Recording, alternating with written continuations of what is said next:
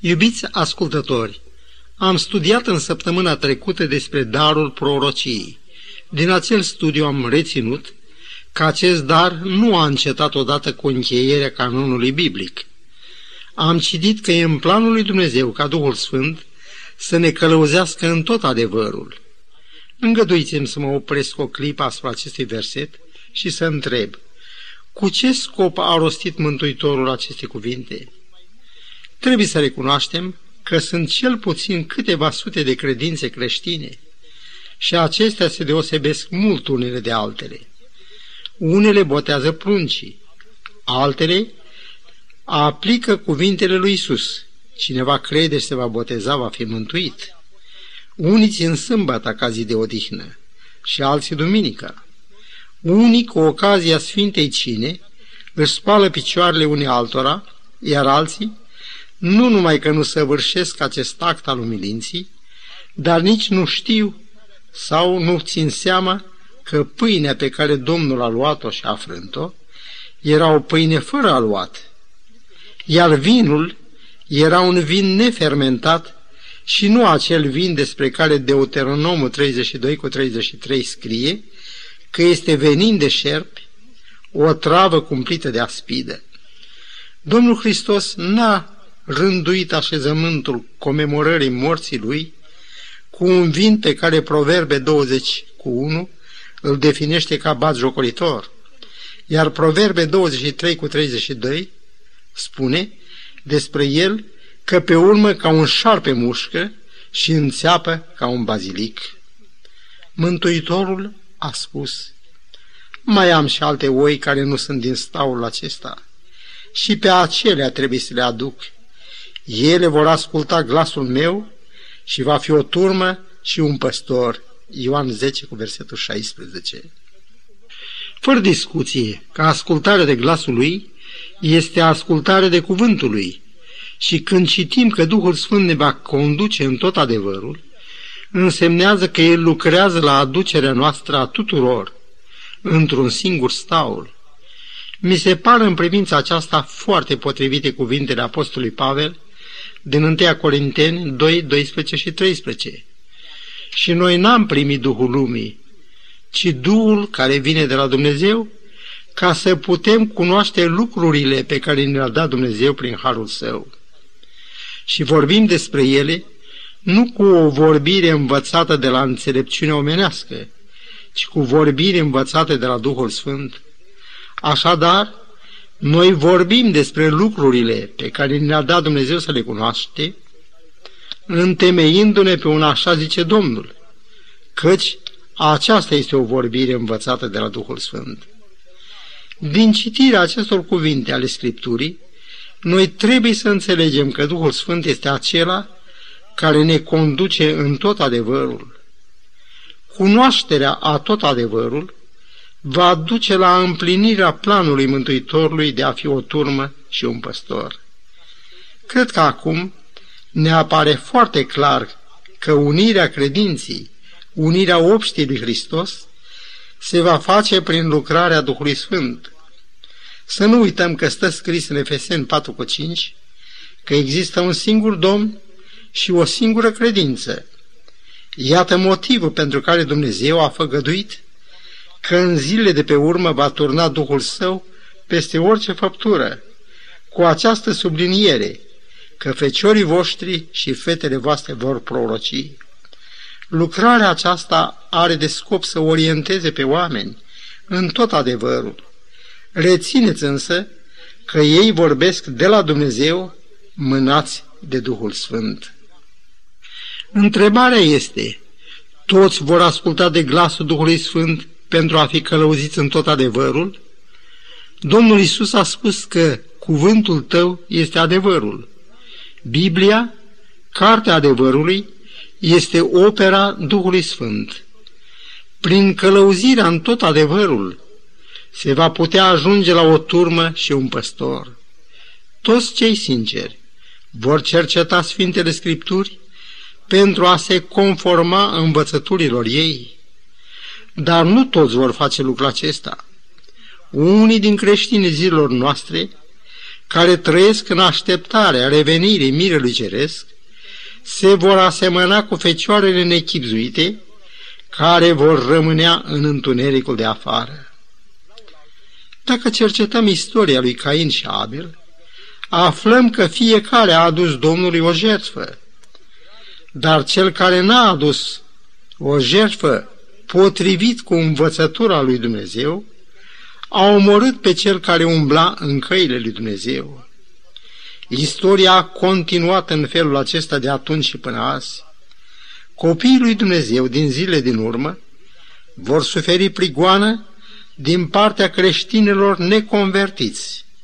Așa cum am citit, balaurul mâniat pe femeie s-a dus să facă război cu rămășița seminței ei, care păzesc poruncele lui Dumnezeu și țin mărturia lui Isus Hristos. Lupta finală, dusă împotriva celor ce nu se vor închina fiarei, va fi atât de acerbă, încât Daniel 12 cu 2 scrie că va fi o vreme de strâmtorare cum n-a mai fost de când sunt neamurile pe pământ și până la vremea aceasta. Iată motivul pentru care Dumnezeu, în vremurile de pe urmă, intervine atât de puternic prin Duhul lui, cel Sfânt, pentru a susține biserica sa într-un timp de criză fără precedent în istoria lumii. Biblia a apărut ca urmare a darului profetic. Așa cum ne-a spus Domnul Isus, Duhul Sfânt e rânduit să rămână cu noi în veac și să conducă Biserica lui Dumnezeu, cum și pe fiecare credincios în parte. Romani 8 cu 14 scrie că toți cei ce sunt călăuziți de Duhul lui Dumnezeu sunt fii ai lui Dumnezeu. Din aceste declarații ale Sfintelor Scripturi, înțelegem că lucrarea Duhului Sfânt va continua până la sfârșit. Desigur, lucrul acesta nu va adăuga nimic la Biblie și nici nu va înlocui nimic din ea. În această ultimă parte a istoriei lumii acesteia, ținta urmărită prin darul prorociei este de a întări biserica și a o face în stare să ducă la capăt lucrarea încredințată ei de Dumnezeu. Duhul Sfânt mustră, îndeamnă, încurajează și conduce atât biserica cum și pe fiecare credincios în parte. Baza lucrării acesteia a fost și rămâne Biblia, Cuvântul lui Dumnezeu, Cartea adevărului. Și așa cum am citit, Duhul Sfânt conduce în tot adevărul și în felul acesta ferește biserica de rătăciri. Lucrarea prorocilor, care sunt chemați să lucreze după ce Biblia a fost alcătuită, se aseamănă cu lucrarea profeților ca Nathan, Gad, Azaria, Debora, Simeon, Ioan Botezătorul, Agab, Ana, cele patru fiice ale lui Filip, etc. Toți aceștia, măcar că au trăit în perioada de timp în care a fost scrisă Biblia, mărturia lor nu a constituit o parte care să fie adăugată Bibliei. Același Dumnezeu care a vorbit prin prorocii, ale căror mărturii au fost adăugate la volumul sacru, a vorbit și prin acești proroci și prorocițe, ale căror cuvinte n-au fost incluse în Biblie. Soliile lor au însă o caracteristică. Nu contrazic Sfintele Scripturi. Domnul Hristos a spus, se vor scula mulți proroci mincinoși și vor înșela pe mulți. Matei 24 cu versetul 11. Apostolul Pavel însă scrie în 1 Tesaloniceni 5 cu 20, nu disprețuiți prorociile. Dar cum să deosebim un proroc adevărat de un proroc mincinos? În privința aceasta, Domnul ne-a dat îndemnul la lege și la mărturie.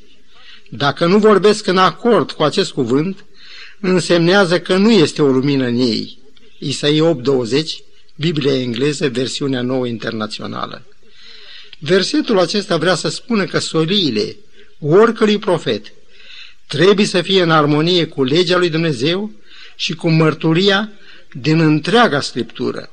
un profet care vine mai pe urmă. Nu contrazice pe prorocii care au trăit înainte de el, căci Dumnezeu nu se schimbă așa cum se schimbă umbrele. Iacob 1 cu 7, aceeași versiune. O altă cale de a încerca profeția este împlinirea ei. În privința aceasta avem acest cuvânt al Domnului în Deuteronomul 18, versetul 21. Poate vei zice inima ta, cum vom cunoaște cuvântul pe care îl va spune Domnul? Versetul 22. Când ceea ce va spune prorocul acela în numele Domnului nu va avea loc, nu se va întâmpla, va fi un cuvânt pe care nu l-a spus Domnul. Prorocul acela l-a spus din îndrăzneală. Sfintele Scripturi mai vorbesc și de alte căi prin care să putem deosebi un profet adevărat de un profet mincinos. Domnul Hristos a spus, păziți-vă de proroci mincinoși. Ei vin la voi îmbrăcați în haine de oi, dar pe din lăuntru sunt niște lupi răpitori. Îi veți cunoaște după roadele lor, a spus Mântuitorul. Viața prorocului dă pe față roada Duhului și nu faptele firii pământești. În timpul care ne-a mai rămas, dorim să discutăm despre Duhul prorociei în Biserica Sfârșitului. Discuția este întemeiată și are o bază biblică. În zile de pe urmă, zice Dumnezeu, voi turna Duhul meu peste orice făptură. Faptele 2 cu 17. Pe temeiul acestui, zice Dumnezeu, putem crede că Duhul lui Dumnezeu va fi la lucru în vremea sfârșitului pentru a călăuzi în tot adevărul și a descoperi lucrurile viitoare? Categoric, Scriptura aceasta rămâne în picioare. În 1 Ioan 4 cu 1 citim Să nu dați crezare oricărui duh, ci să cercetați duhurile dacă sunt de la Dumnezeu. Pe de altă parte, Apostolul Pavel dă îndemnul. Nu stingeți duhul, nu disprețuiți prorociile. Cu aceste adevăruri în minte, să luăm în discuție lucrarea Elenei G. White.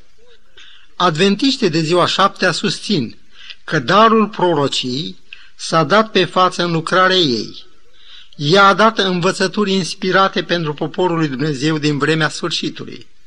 Să nu uităm, spune un comentator, că începutul veacului al XIX-lea, când Ellen White a început să aducă solii din partea lui Dumnezeu, era puternic dominat de bărbați.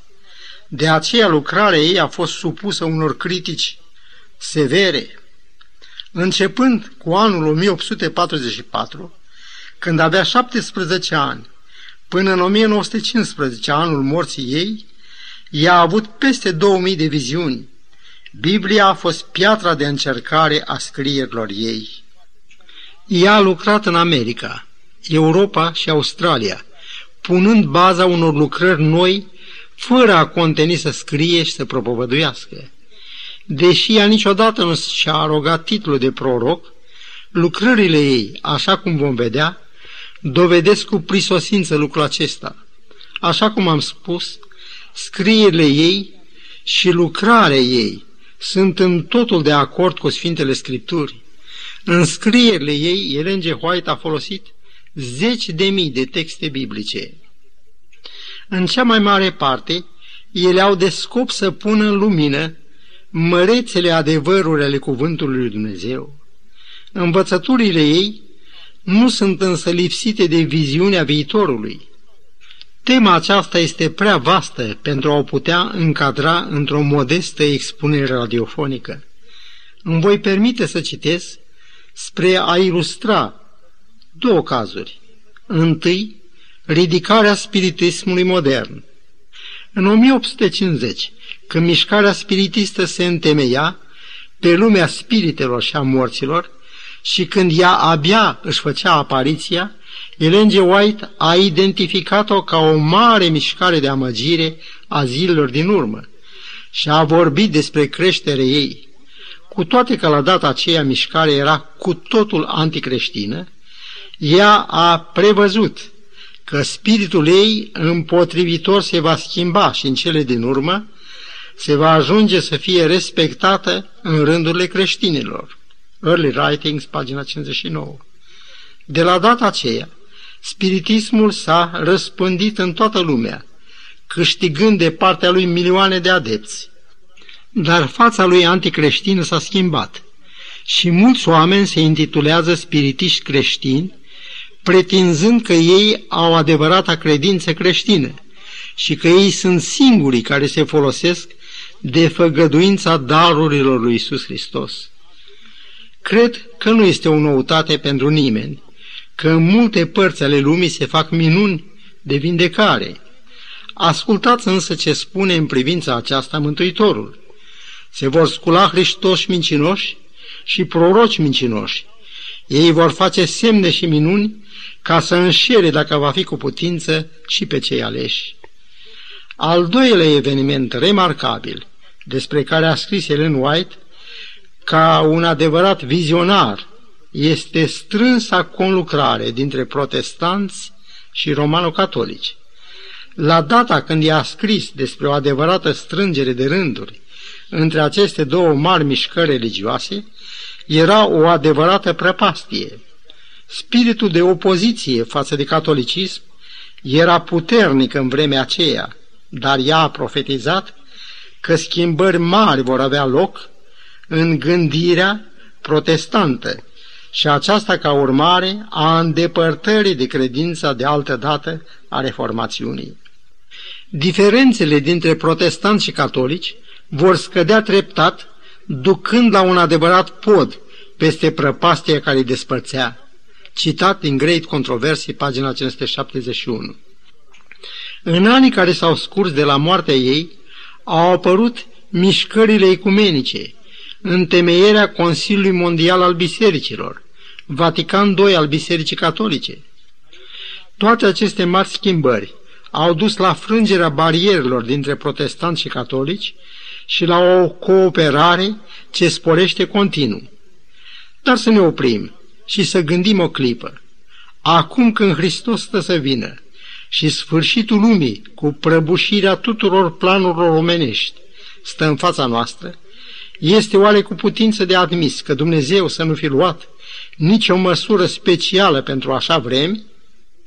În Cartea Proverbele, capitolul 29, versetul 18, scrie Când nu este nicio descoperire dumnezeiască, poporul piere. Traducerea engleză. Scrierile Elenii G. White au adus binecuvântări Bisericii Adventiștilor de ziua șaptea deosebite. Faimosul doctor John Harvey Kellogg, chirurg cu renume mondial, director al sanatorului Battle Creek, care a deținut o poziție de vârf la începutul acestui secol, a vorbit odată despre acest avantaj unic. Discuția s-a purtat în 1895 în New York între doctorul Kellogg și doctorul Paulson. Știi, a zis Kellogg, cum se face că sanatoriul Battle Creek este înainte cu cinci ani față de practica medicală? Și el a continuat. Când un lucru nou apare în lumea medicală, eu știu din cele ce cunosc din scrierile lui Ellen G. White, dacă el se încadrează în sistemul nostru. Dacă se încadrează, îl adopt imediat și îi fac și publicitate, în timp ce restul doctorilor pipăie drumul lor. Și când au ajuns ca să-l adopte, eu am un avans de cinci ani. Pe de altă parte, a continuat el, când lumea medicilor pare vrăjită de ceva nou, dacă acel lucru nu se încadrează în ceea ce stă scris, eu pur și simplu nu-l ating. Când în cele din urmă medicii își dau seama de greșeala lor, ei se miră cum de eu n-am căzut în capcană. Gândiți-vă că doctorul Kellogg vorbea despre o femeie care n-avea pregătire medicală și nici nu era nutriționistă. Avea ca pregătire doar trei clase primare. În vremea aceea, ea a arătat că tutunul este o travă. Atunci când medicii recomandau fumatul ca mijloc de vindecare a bolilor de plămâni. Ellen White n-a auzit niciodată de colesterol, dar în 1868 i-a dat sfatul că cei care consumă carne sunt expuși la atacuri de boli acute și moarte subită. Ea a mai spus că grăsimea animală produce un curent de sânge bolnav. Astăzi noi știm atâtea despre colesterol și grăsimi saturate, boala arterelor coronare, atac de cord și moarte subită.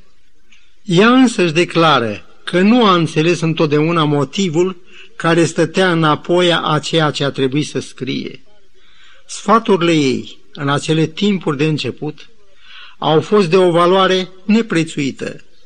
Cele circa 500 de spitale și unități de îngrijire a sănătății deținute de Biserica Adventiștilor de ziua șaptea, precum și cele 76 de universități și colegii, la care trebuie să adăugăm 50 de case de editură, toate acestea, într-o mare măsură, își datoresc existența sfaturilor ei. Ea a scris peste 80 de cărți, 200 de tractate și 4600 articole de diverse reviste. Predicile, jurnalele personale și scrisorile ei alcătuiesc alte 60.000 de pagini de manuscris. Scrierile ei nu se mărginesc la un câmp sau două de activitate. Ele cuprind sfaturi cu privire la sănătate, educație, viață de familie, cumpătare, evangelizare, etc. Ea a subliniat îndeosebi importanța lucrării de publicații și a lucrării medicale. Scrierile ei în domeniul sănătății sunt pur și simplu uimitoare. Cercetările medicale moderne confirmă în totul acurateța sfaturilor ei în acest domeniu. Gândiți-vă că unele din aceste sfaturi au o vechime mai mare de un secol. Unele cărți, ca de pildă Calea către Hristos, a fost tradusă în peste 100 de limbi și a atins un tiraj de 15 milioane de exemplare. Ea a scris cea mai frumoasă carte publicată vreodată despre viața lui Isus, iar cartea Tragedia veacurilor, prin descrierea luptei dintre adevăr și rătăcire, constituie prin lumina pe care o conține o adevărată călăuză în lupta cea mare a credinții, luptă care stă chiar acum în fața noastră. Iubiți ascultători, studiul nostru de astăzi din Sfintele Scripturi a avut o țintă precisă și anume de a ne asigura de îndrumarea și grija părintească a Tatălui nostru Ceresc. El ne-a dat pe Domnul Isus ca mântuitor personal. Ne-a dat cuvântul său care abundă în sfaturi și făgăduințe. Dar, în grija și nemărginita lui dragoste pentru noi, El ne-a dăruit pe Duhul Sfânt ca să ne călăuzească în tot adevărul, să fie nu numai cu noi, ci și în noi. O, ce călăuză sigură ne-a dat Dumnezeu pentru a ne însoți în drumul nostru către împărăția și casa Tatălui nostru Ceresc. Iubitul meu prieten, totul e pregătit pentru tine. Lucruri pe care ochiul nu le-a văzut și urechea nu le-a auzit, te așteaptă acolo. Văd prin credință ziua când Mântuitorul tău și al meu cu brațele deschise va rosti cuvintele, Bine, rob bun și credincios, intră în bucuria stăpânului tău. Însoțit de miliarde de îngeri, El vrea să ne ducă în acel alai de nedescris, la căminul nostru fericit și veșnic. În 1 Ioan 2 cu 18 scrie că acum este ceasul cel de pe urmă. Nu lăsa ca evenimentul glorios al revenirii Domnului Hristos să vină fără veste peste tine. El a suferit și a murit pentru tine și zi de zi priveghează asupra ta. Asigură-l că-l iubești și-l aștepți. Să încheiem cu o rugăciune. Sfinte Tată, îți mulțumim că ne-ai asigurat astăzi de iubirea ta și de lumina călăuzitoare atât de necesară a Duhului Tău cel Sfânt. Ajută-ne să ne lăsăm sfătuiți și conduși de El. Primește, te rugăm, recunoștința și lauda buzelor noastre. În numele Domnului nostru Isus Hristos. Amin.